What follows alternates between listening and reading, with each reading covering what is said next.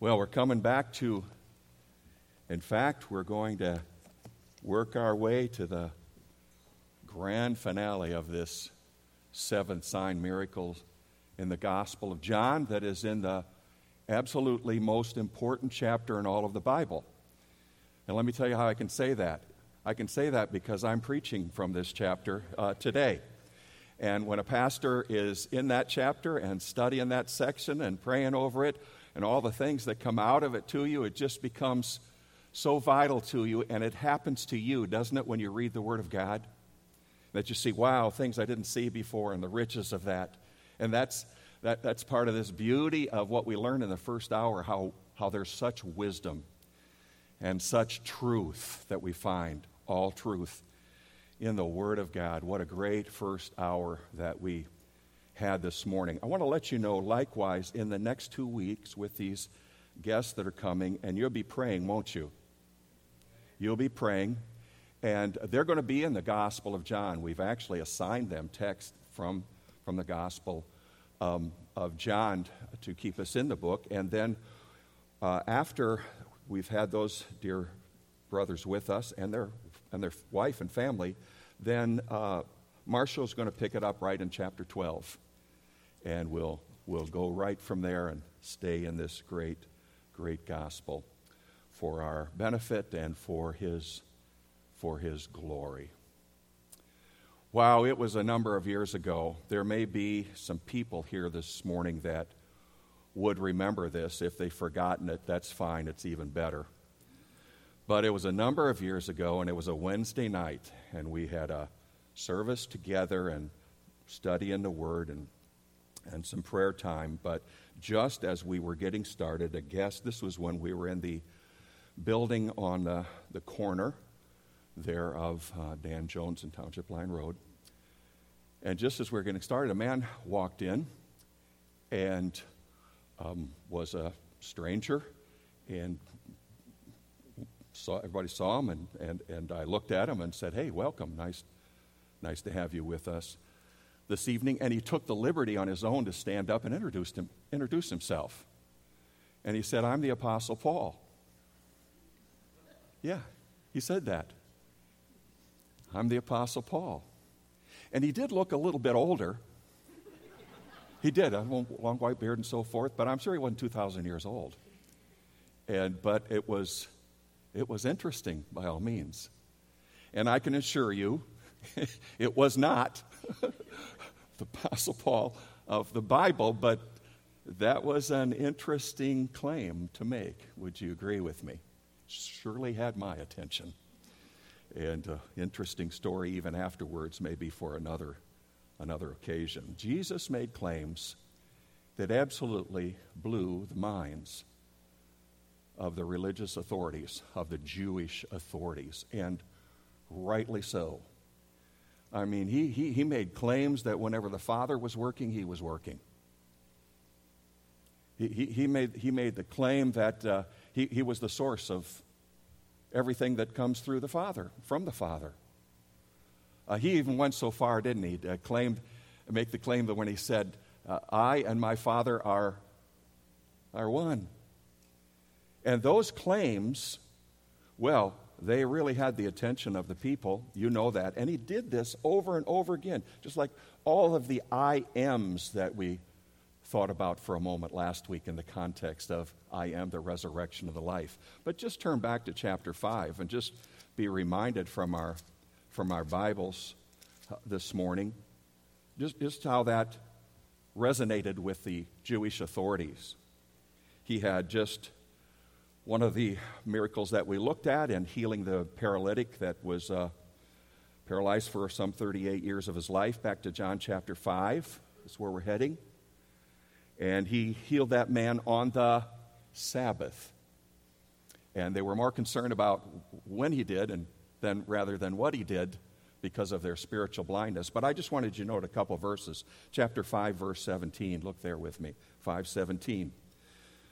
But he answered them, My Father is working until now, and I myself am working. There's one of those examples of that kind of claim.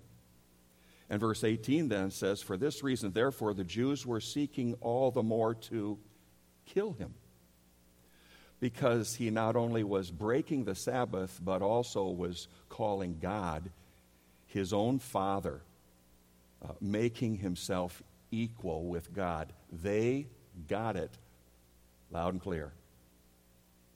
And the fact is that either that claim was, as they understood, total blasphemy. How does a man call himself God?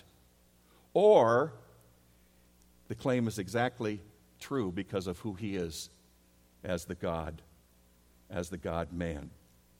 Uh, turn over to uh, chapter 10, just for one other passage, and how he often would say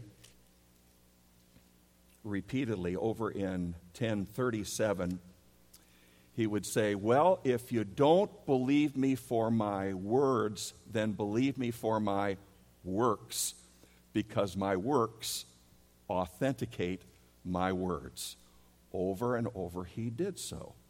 John chapter 10 uh, verse 37 if i do not do the works of my father do not believe me Ah, but if I do them, though you do not believe, do not believe me, believe the works, purpose clause now, so that you may know and understand that the Father is in me and I am in the Father. And no greater claim does he make than chapter 11, verse 25 and 26. I'm the resurrection and I am the life. And he who believes in me will live even if he dies. Remember, and everyone who lives and is living and believing in me will never die. Say the last part with me. Do you? Do you believe this? No greater claim than that particular claim, and no greater evidence to that claim, no greater work than the reality that he raises Lazarus from the dead. And in what he is doing in this chapter, I love the way that Jay Adams used to say it oftentimes.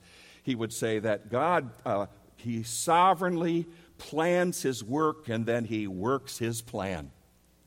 And Jesus is working his plan in chapter 11. And we saw that in these last two weeks, every detail, timing, and all that's going on for the supreme purpose of revealing his and displaying his deity, his glory uh, to those in this particular uh, miracle. And if you have put your faith in Christ, then you're going to be in the same category this morning as his men, as Mary and Martha, and perhaps others who've already believed upon him because he continues to call them to belief and greater faith. And I don't want to miss it right now. I don't know what he's doing in your life, but I know he's working. He's always at work in our lives. And He is always providing circumstances and situations, always working in us, around us, and with us to build greater faith. And He's going to call for that again, even as we come to the conclusion of this, of this great text. You never thought I was going to get the chapter done. Can you say amen to that? Never thought that, right? Well, we're going to, we're to get to the grand finale of it all, all this morning. I, I see verse 37 as somewhat transitional. Let's just, let's just fly over what, where we've been. You know, Jesus sends word to Mary and Martha. Remember, this sickness is not unto death. Just glance at it with me again in verse 4. Not unto death, but for the glory of God, so that the Son of God may be glorified in it. And his men are asking questions about, you know, waiting and why are we going now and the, the reality of it all. And he, they're not they're not getting it, but he's got more to help them understand. And again, he's going to teach them more about what it means to trust in what he's doing and, and who he is. And then he and his men, after four days, arrive at Bethany. They've been on the other side of the Jordan. They make the trip now, and intentionally, intentionally, Lazarus has been dead for four days. And they come to the scene of this funeral of all this mourning and grieving that's going on. Remember, it would be intense for a week. The burial would take place right away, but it would be intense for a week, but it would last up to 30 days of the grieving and mourning period of someone who is, is dear to um, that person and others who, who love them and knew him and are grieving with them. And he comes to Martha, remember, and, and the people are consoling her, and Jesus comes to her and she says, if Jesus, if you'd have been here, my father wouldn't have died, right? Oh, if you've been there. That's what, that's what they've been saying for four days. If Jesus just gets here, if Jesus would have been here, if he would have been here when he was sick, and Jesus said in verse 23, he said to her, Your brother will rise again. And because Martha knows the scriptures, she knows the fact that the Bible clearly teaches there's going to be a great resurrection day of the dead, of all of the dead. And she knows that and she believes that, but that's not what Jesus is talking about. And that's why he says to her in verse 25 and 26, these great, the great promise of I am. Remember, starts with another one of the I am and the resurrection and the life. As we were reminded this morning, God is not just truthful, He is the truth. And here's God in flesh. Anything about resurrection, anything about life is found in Him. And she makes that great statement of her trust in verse 27 Lord, I believe that you are the Christ, the Son of God, even he, who comes into the world. What a great witness that Martha is giving here. But she has more to see, and more to understand, and more to believe. And then Jesus would have said something to her about Mary calling Mary. She goes and says, uh, the, the, the teacher here, and he's calling for you. And when Mary hears that, she comes and she runs to Jesus, and without, without looking at the text, remember what Mary does her, in her humility? What does she do? She falls right at his feet. And then he has to hear it again. Oh, Jesus, if you'd been here. And then in the midst of this, the word is strong. All of this, verse 33 Jesus therefore saw her weeping, and the Jews who came with her also weeping. We can almost use the word there, wailing. All of this going on, and he hears this and he sees this, and then the text says he was deeply moved. And we talked about that word last week. It's used again later on in the text, as we will see this morning, and it really means that he was righteously agitated about it because he sees the effects of sin, he sees the reality of death, he sees the reality of people hurting, and he's about to pay for that very soon. But in the meantime, he sees the effects of all of that and this great enemy of his and of ours, of, of death itself. Deeply troubled. Where have you laid him? He asks in verse 34, as if he didn't know. And they said to him, Lord, you come and see. So it's not very far from where they're at, near the crowd and near the home.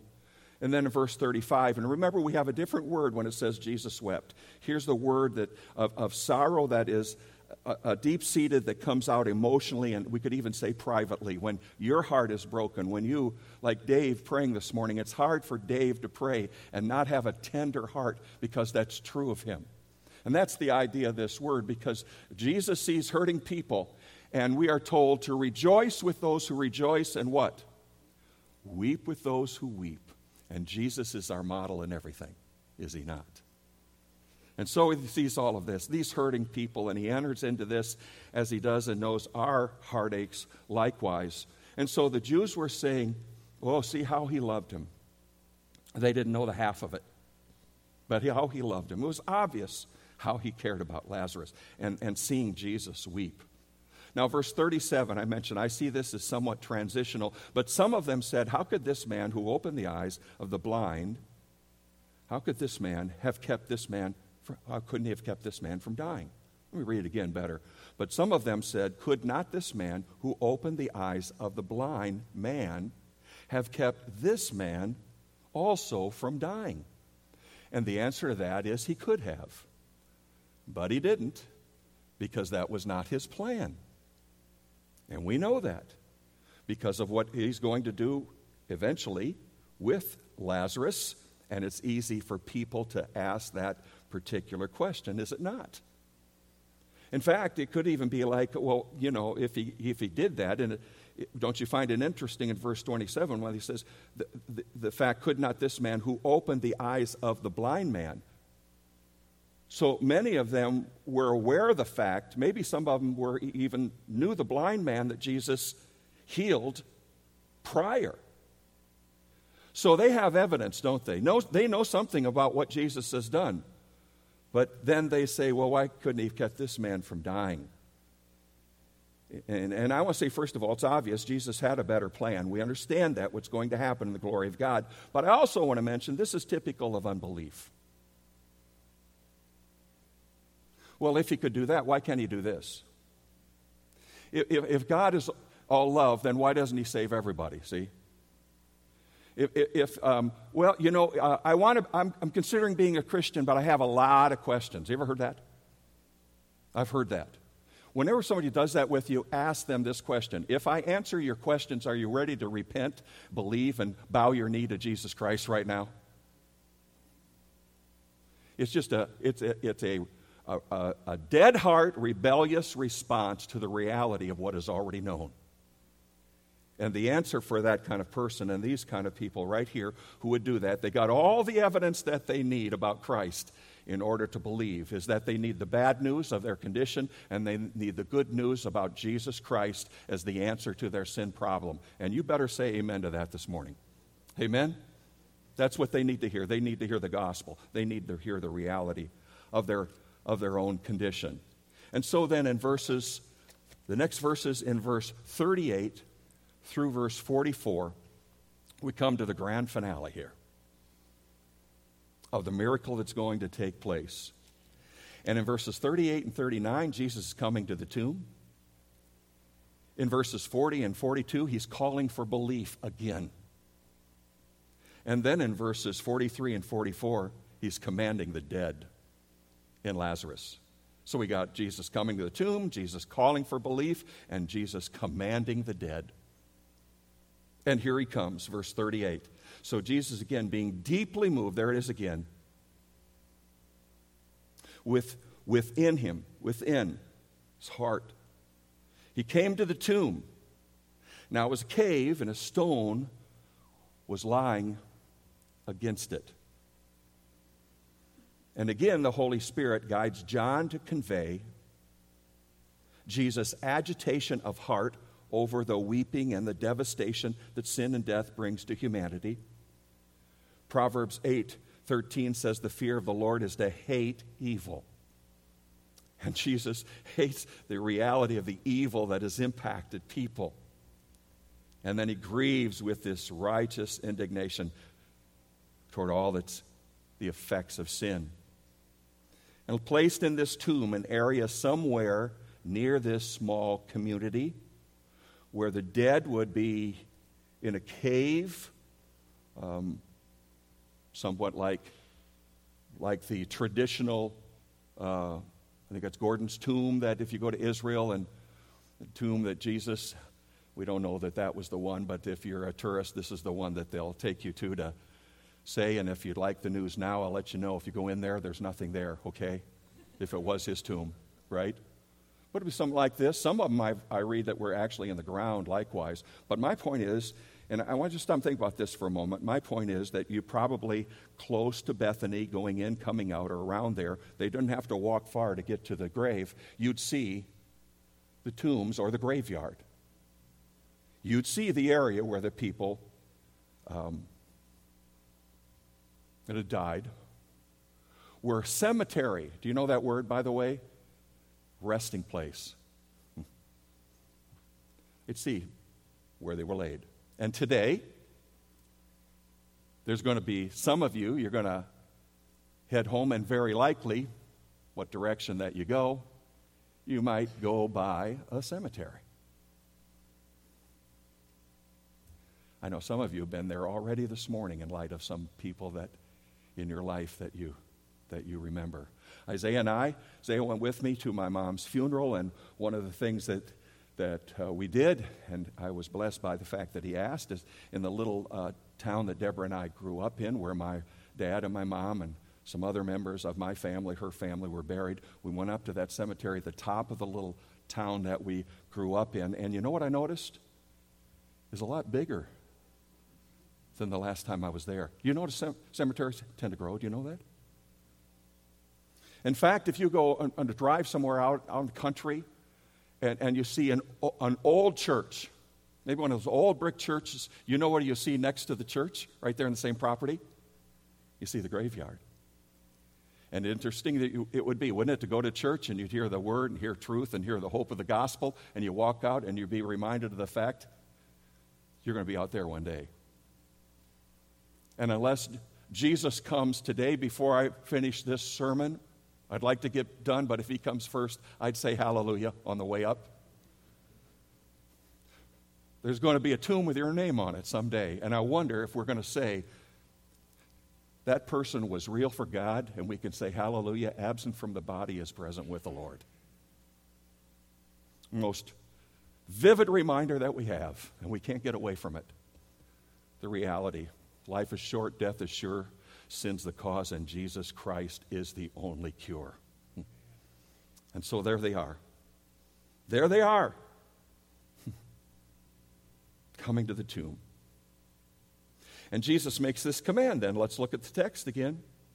Came to the tomb, now was a cave, and a stone was lying against it.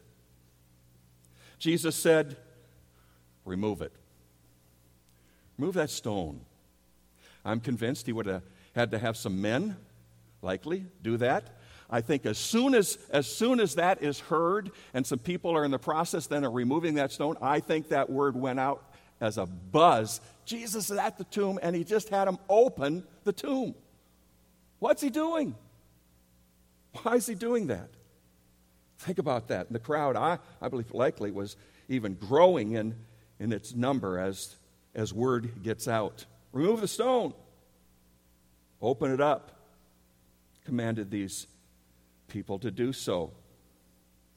And Mar- Martha has a, she has a concern here, and it's a valid concern. Look at the text with me. Remove the stone. And then Martha, the sister of the deceased, said to him, Lord, by this time there'll be a stench, for he's been dead four days. You don't want to do that. They rolled a stone against there to keep grave robbers out, animals out, and also keeps stench in from decaying bodies. You don't, you don't want to do that. her concern is valid. Valid. Remember Jesus talking to the Pharisees and others, pointing out their hypocrisy, and he says, You're like whitewashed what? Tombs. You're defiled inside. You try to look whitewashed on the outside, but the heart.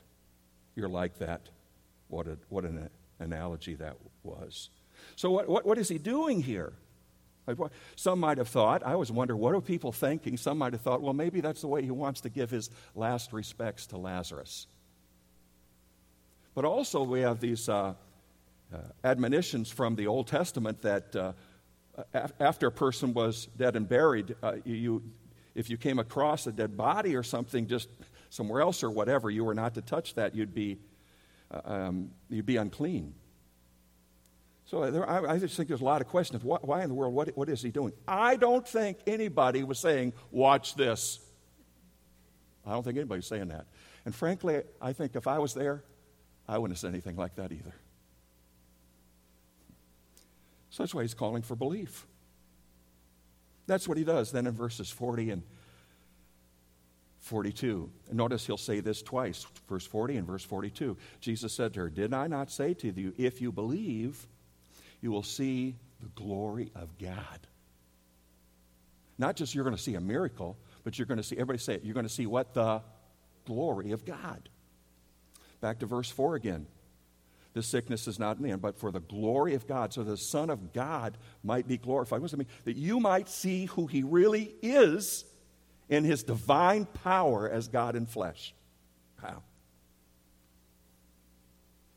Did not say that. So here again, he's calling for belief in the midst of this. You're going to you're going to see God's glory.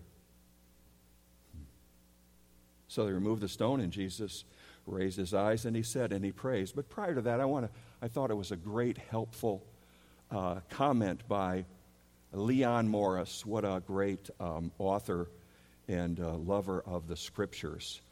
And if you have a commentary by Leon Morris and you don't want it, give it to me, okay? Listen to this quote by him concerning this statement again of Jesus. He said, For him, the glory of God was the one important thing. The real meaning of what he would do is accessible only to faith. All there, believing or not, would see the miracle, but Jesus is promising Martha a sight of the glory. The crowd would see the miracle, but only believers would see its real significance glory. You're out on maybe around July 4th, which we've learned is also Christmas, and you're outside or you take the family camping or whatever else or with friends, and you look up into the sky,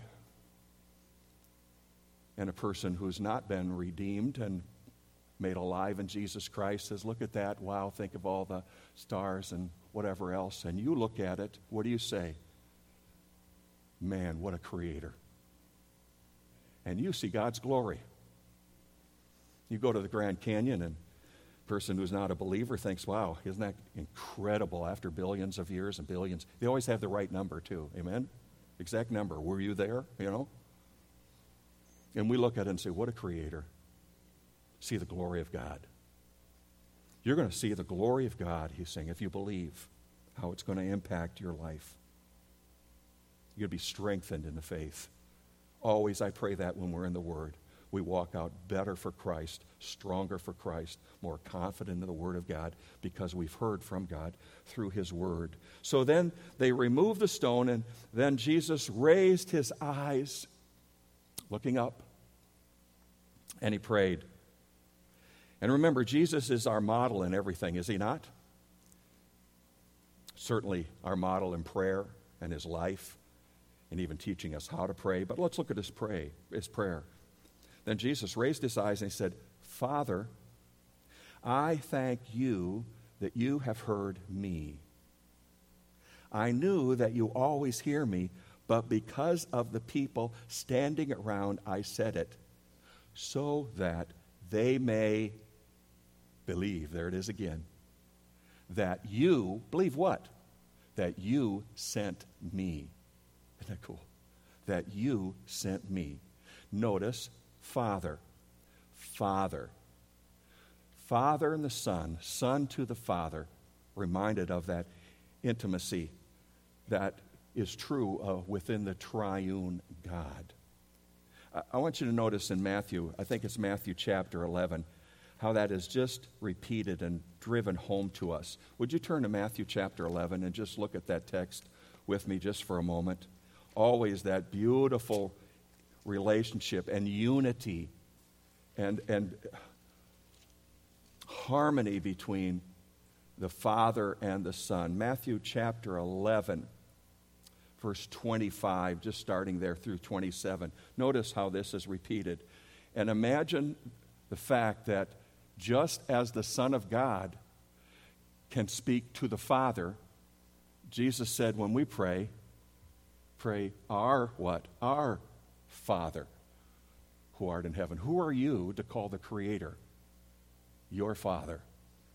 We do that in Jesus Christ. Well, He's the Father of all humanity. Wait a minute. Remember, Jesus dealing with the, the religious authorities.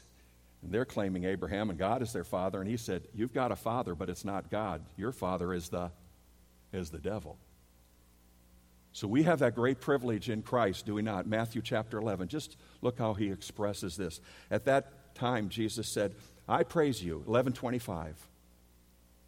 I praise you, Father, Lord of heaven and earth, that you have hidden these things from the wise and intelligent and have revealed them to infants.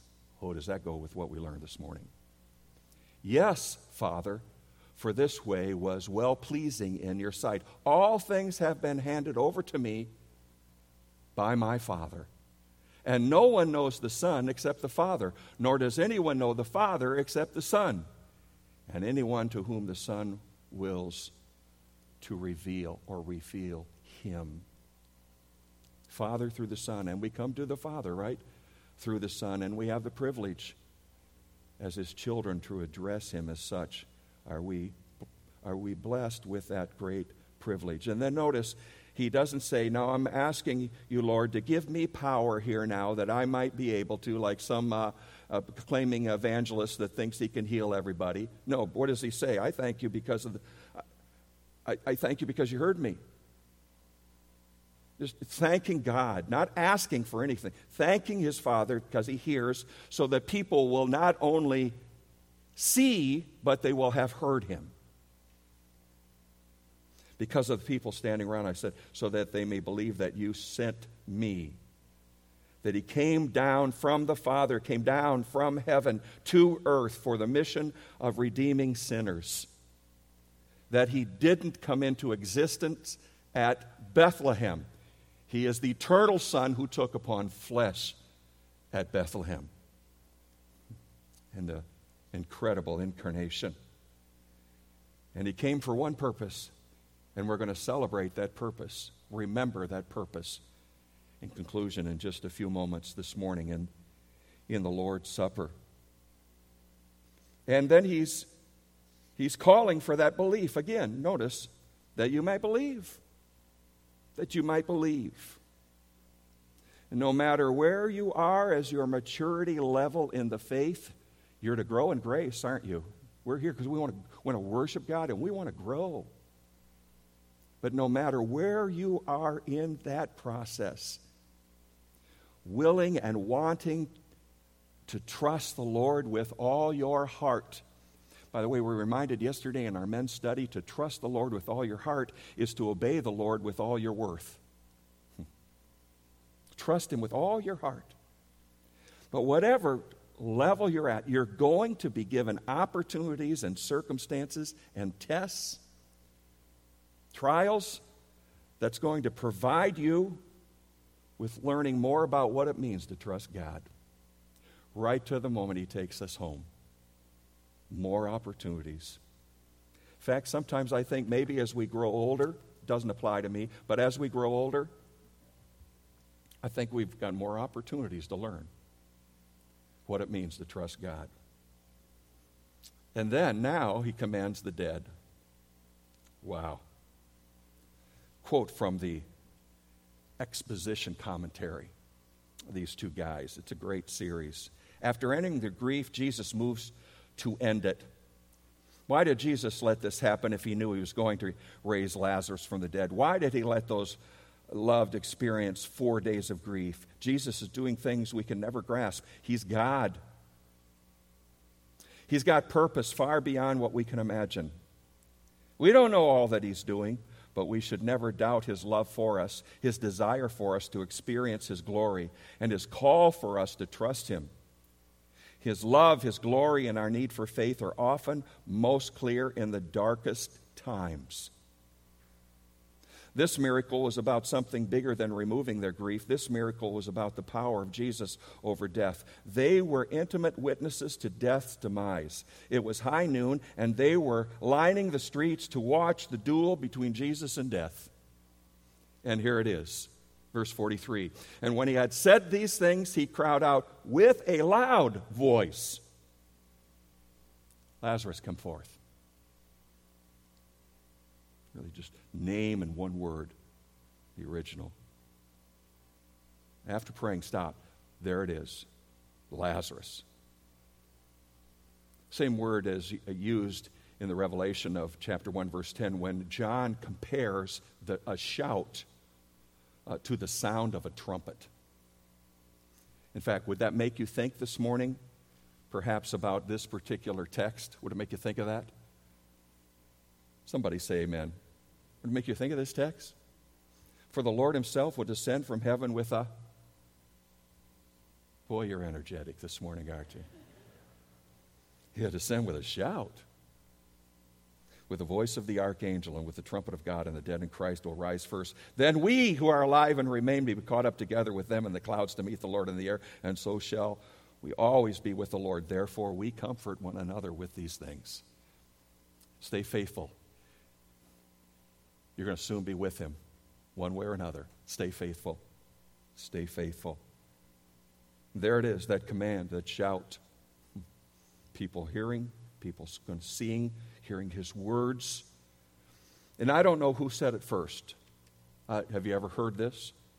It's been well said that it's a good thing that, that Jesus qualified come forth with the word Lazarus. Because if he'd have just said, Come forth, every person who had ever been in the grave would have come out of the grave. And that's going to happen. Back to John chapter 5. That's going to happen one day. Back to John chapter 5. Because all authority has been given to him for this. John 5 25. Truly, truly, I say to you, an hour is coming and now is when the dead will hear the voice of the Son of God, and those who hear will live. For just as the Father has life in himself, even so he gave to the Son also to have life in himself. And he gave him authority to execute judgment because he is the Son of Man. Do not marvel at this. For an hour is coming in which all who are in the tombs will hear his voice and will come forth. Those who did the good to resurrection of life, those who committed evil to a resurrection of judgment. And it's not a matter of we're going to be saved by our works, but the reality is our works are going to reveal our condition to Christ. Hmm. It's going to happen. Great resurrection day. It's appointed unto man once to die, and after this, what? The judgment for all mankind will experience that. Notice the beginning of verse 44. The man who had died. he came forth, bound hand and foot with wrappings, and his face was wrapped around with a cloth. The moment Jesus said, Lazarus, come forth, Lazarus is getting up and he's coming out and he's still bound. Can you see it? Do you suppose he's kind of shuffling his feet? You know, they wrap the feet around both feet there, whatever. Uh, I've had more than one commentary makes the statement. It's not in the text, but I, I, I could believe that could have been possible. That there were a lot of people, the moment they saw Lazarus coming, ran with fear. And Jesus, because his kindness and grace here. Unbind him and let him go. And he looked like he did before he was sick. I wonder what Lazarus' first words were. Why? right? Hmm. It's interesting. There's, it stops there and we get into verse 45 and following, and I want to cover those verses, but not now. Because what we have in 45 and following is we have the two different response to what took place. There's always one of two. There's either belief or there's what? There's unbelief. And it, just dealing with that. But I also find it interesting. There's, there's nothing here about words that were said or the emotion of the moment or everything that's, that's taking place. It just stops right there. Right there. Because the issue's not about Mary and Martha and the crowd and about Lazarus. And would you also note with me, I say this tongue in cheek, but would you also note with me, there was no earthquake associated with this? Would you also notice with me, there was no angel sitting on the stone that they rolled away? Would you also note with me, there's no announcement from the angel concerning anything here? But there's going to be, because this is just a token of the resurrection that matters most of all the one who is the resurrection and that's the Lord Jesus Christ. And it's not Lazarus or anybody else's, it's his resurrection that guarantees your resurrection unto life if you're in him this morning. And if you're not, trust him today. Trust him today. And now we celebrate the reality of why he did come, what he did, and what he accomplished for us in the cross. And we are to listen to his words and remember what he did. Father, thank you. Thank you for this section of your word, this great, great sign miracle. Bless us now. Bless us now in identifying with that through the symbol of his blood and body in Christ's name. Amen.